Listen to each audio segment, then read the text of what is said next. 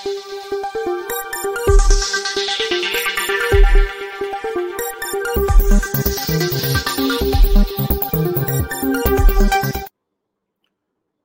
राम। अविश्वास प्रस्ताव नरेंद्र मोदी सरकार के खिलाफ स्वीकार कर लिया है लोकसभा अध्यक्ष ओम बिरला ने। गौरव गोगोई हैं, कांग्रेस के सांसद हैं उन्होंने ये किया, वैसे बीआरएस के भी सांसद ने किया हुआ है। अब खबरें ये भी हैं कि कांग्रेस जिस तरह से अविश्वास प्रस्ताव नरेंद्र मोदी सरकार के खिलाफ ले आ रही है, उस पर ठीक से सहमति, उनके जो आई एन डी आई ए वाला गठजोड़ है जो नाम का, उसमें भी ठीक से सहमति नहीं बन पाई थी। लेकिन कांग्रेस पार्टी ने कर्नाटक के बाद लीड ले ली है, ड्राइविंग सीट पर वो आ गई है। जिसको जिसको जो ये ड्राइवर कांग्रेस है उस वाली गाड़ी में बैठना, वो बैठे या न बैठे। अब कांग्रेस ने एक तरह से कहें कि जो झुक गई अध्यादेश पर आम आदमी पार्टी के सामने, एक राष्ट्रीय पार्टी होने के बावजूद केंद्र शासित प्रदेश के अध्यादेश पर कांग्रेस का ये व्यवहार उलट है, सामान्य उसके। लेकिन अगर वो झुक गई तो उसके पीछे वजह यही थी कि किसी भी तरह से अरविंद केजरीवाल को इस फोल्ड में लेकर आइए। अब अरविंद केजरीवाल अगर जाएँगे तो सेकुलर वोट बैंक को उस मतदाता समूह को सीधे सीधे संदेश जाएगा कि भैया देखो, ये तो अरविंद केजरीवाल भारतीय जनता पार्टी के खिलाफ लड़ाई को कमज़ोर कर रहे हैं। हालाँकि मेरा ये मानना है कि अरविंद केजरीवाल पहला अवसर पाते ही कांग्रेस के साथ से पीछा छुड़ाएँगे। पहला अवसर पाते ही तो कुल मिलाकर एक तरह से कहें तो जो रस्सा कशी है, वो तो चली रही है, लेकिन चूँकि अभी अध्यादेश पर होना है तो इसलिए अविश्वास प्रस्ताव में सब साथ रहेंगे। वो आई एन डी आई ए वाला जो गठजोड़ है। लेकिन यहाँ दूसरी बात है। यहाँ दूसरी बात क्या है?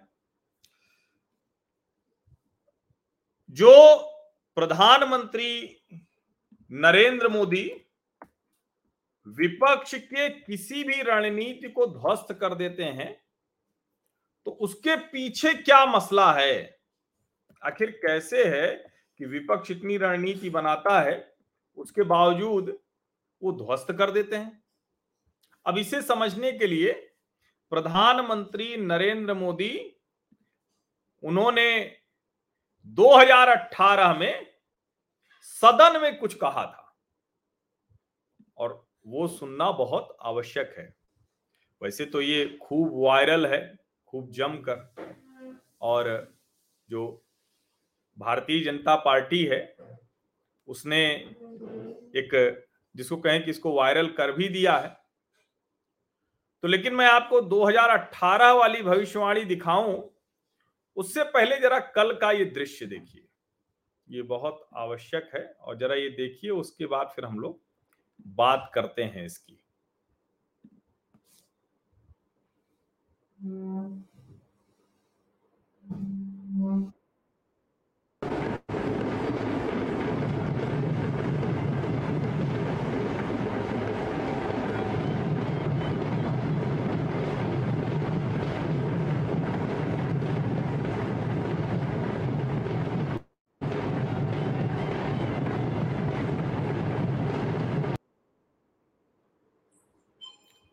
देखिए, ये कल का वो दृश्य है जो प्रधानमंत्री नरेंद्र मोदी ने भारत मंडपम का उद्घाटन किया है। ये भारत मंडपम, उन्होंने कहा कि भारत की स्वतंत्रता के पचहत्तर वर्षों को समर्पित है। अब ये देखने में ही बड़ा भव्य दिख रहा है। दिल्ली में इससे पहले जो विज्ञान भवन था, वही सबसे बड़ा ऐसा सेंटर था।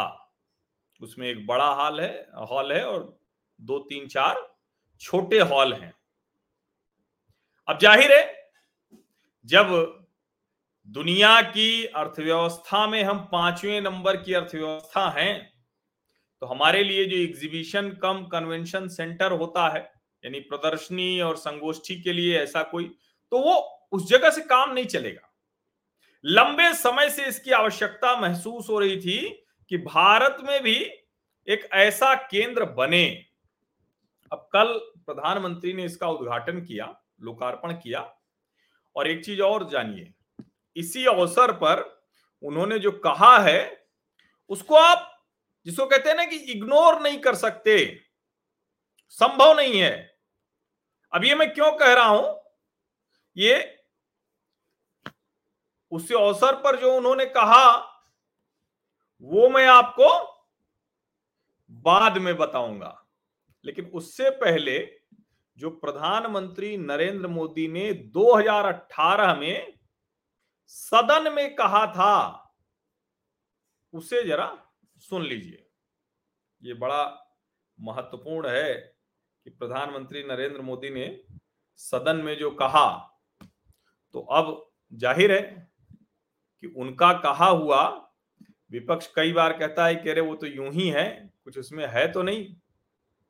लेकिन फिर जब वो सामने हो जाता है तो कहते हैं कि अरे, हम तो इसे समझ नहीं पाए थे। कई बार होता है ना कि हम कहते हैं कि भाई, प्रधानमंत्री नरेंद्र मोदी थोड़ी ना एजेंडा तय करेंगे। कई लोग आज भी कह रहे हैं, लेकिन कमाल की बात यह है कि हर बार वो एजेंडा तय कर देते हैं। हर बार वो एजेंडा तय कर देते हैं। अब जरा ये देखिए।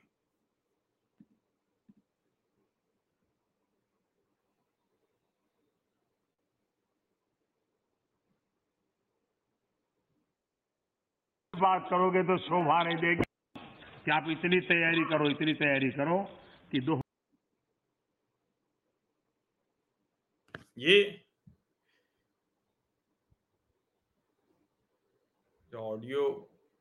उसमें नहीं है।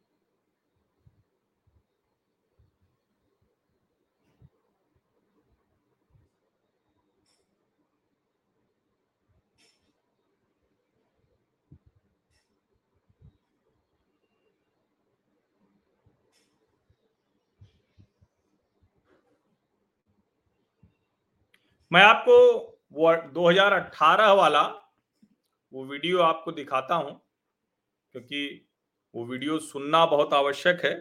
तभी जो कल उन्होंने बोला है, उसका महत्व तो समझ में आएगा।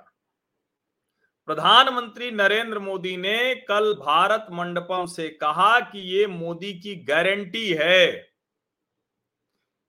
कि आने वाले समय में, और वो आने वाला समय कौन सा होगा?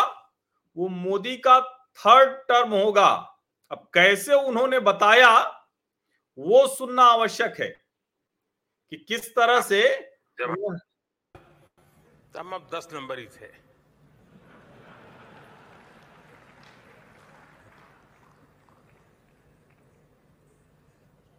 दूसरे टर्म में आज भारत दुनिया की पांचवी सबसे बड़ी इकोनॉमी है।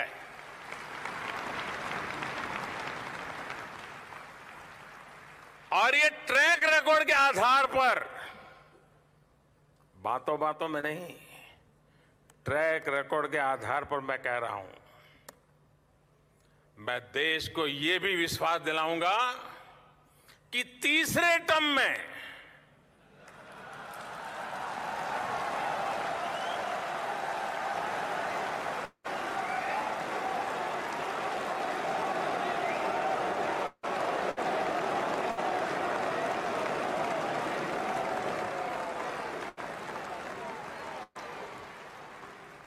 तीसरे टर्म में दुनिया की पहली तीन इकोनॉमीज में एक नाम भारत का होगा।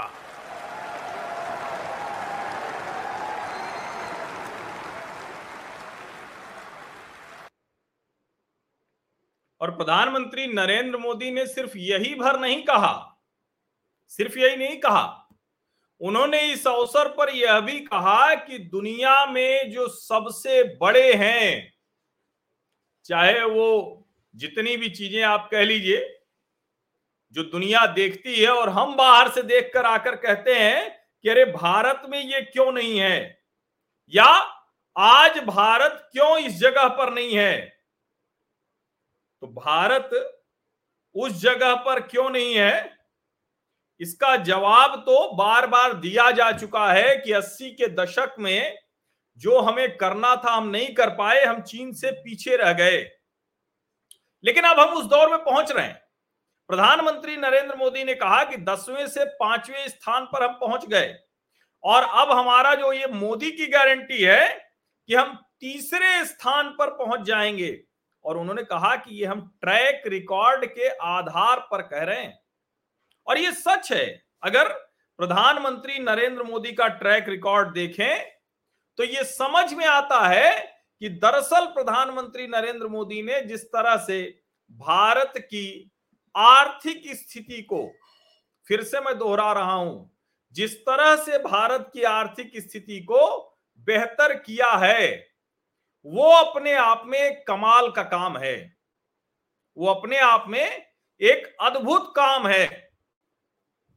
उस आर्थिक स्थिति को बेहतर करने के अपने ट्रैक रिकॉर्ड के आधार पर वो कह रहे हैं कि हम आने वाले समय में दुनिया की तीसरी सबसे बड़ी अर्थव्यवस्था बनेंगे और वो हमारे तीसरे कार्यकाल में ही होगा।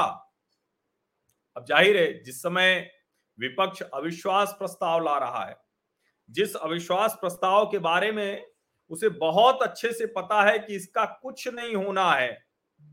लेकिन ये विपक्ष का अपना अधिकार है। लोकतंत्र में हर वक्त विपक्ष को यह अधिकार होता है और ये 27 बार अब तक विश्वास प्रस्ताव आ चुका है।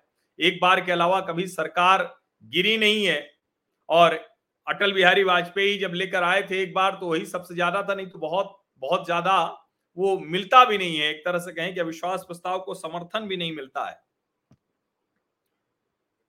अविश्वास प्रस्ताव एक तरफ़ और दूसरी तरफ़ मोदी की ये गारंटी कि हम दुनिया की तीसरी सबसे बड़ी अर्थव्यवस्था बनेंगे। तीसरे टर्म में नरेंद्र मोदी के। अब चूँकि वो पहले, जिसको कहते हैं ना, कि जो एक भविष्य वक्ता के तौर पर, अब तो कई लोग कहेंगे कि मोदी जी दूसरा वाला भी कुछ अनुमान लगाइए। जो 2018 में उन्होंने संसद ने, संसद में कहा था कि ये फिर से आप 2023 में अविश्वास प्रस्ताव लेकर आइए, हम ये चाहेंगे अब अगर 2023 में फिर से विपक्ष अविश्वास प्रस्ताव लेकर आ रहा है तो क्या सचमुच विपक्ष सिर्फ़ और सिर्फ़ फिर से दोहरा रहा हूँ, क्या विपक्ष पूरी तरह से प्रधानमंत्री नरेंद्र मोदी के ही एजेंडे पर काम कर रहा है? क्या विपक्ष पूरी तरह से प्रधानमंत्री नरेंद्र मोदी का जो कहा है उसी को आगे बढ़ा रहा है। और क्या अभी भी जितनी चीज़ें दिख रही हैं, वो ज़्यादातर चीज़ें नरेंद्र मोदी के अनुसार ही चल रही हैं।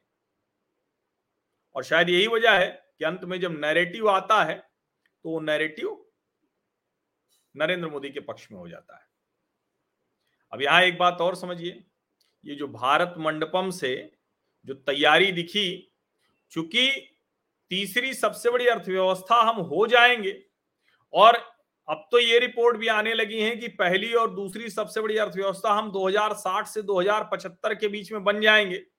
ये भी बहुत स्पष्ट दिखने लगा है। तो उसकी भी तैयारी भारत कर रहा है, ये बहुत स्पष्ट तौर पर दिख रहा है।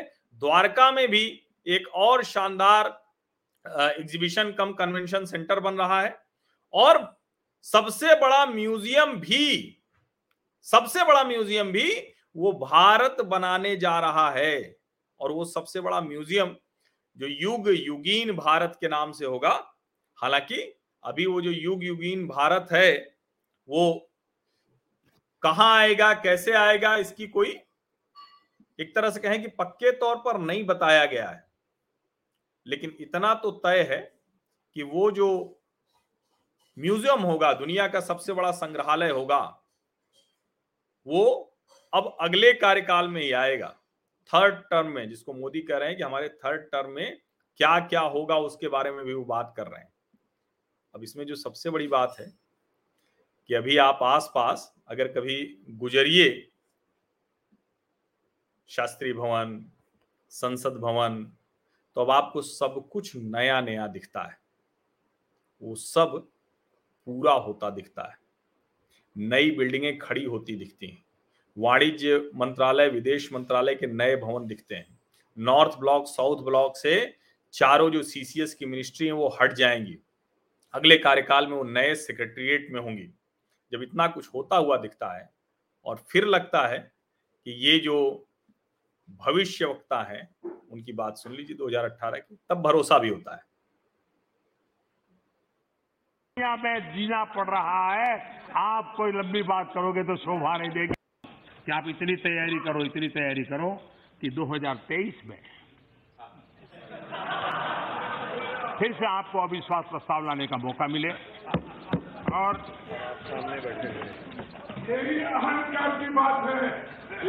ये समर्पण भाव है। ये समर्पण भाव है। अहंकार का परिणाम है। 400 से 40 हो गए।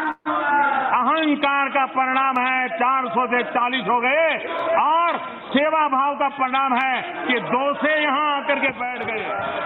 दो से निकल करके आके बैठ गए। अब देखिए, ये बहुत स्पष्ट दिख रहा है, ये 2018 का, जो प्रधानमंत्री नरेंद्र मोदी का एक तरह से कहें कि उन्होंने भविष्यवाणी कर दी थी, वो तो सही हो गई। अब तेईस वाली कब और कैसे सही होगी, इसकी प्रतीक्षा देश को है। और कौन नहीं चाहेगा कि भारत दुनिया की तीसरी सबसे बड़ी अर्थव्यवस्था बने, जल्दी से जल्दी बने। हम तो पहले और दूसरे नंबर की लड़ाई में बहुत बहुत धन्यवाद।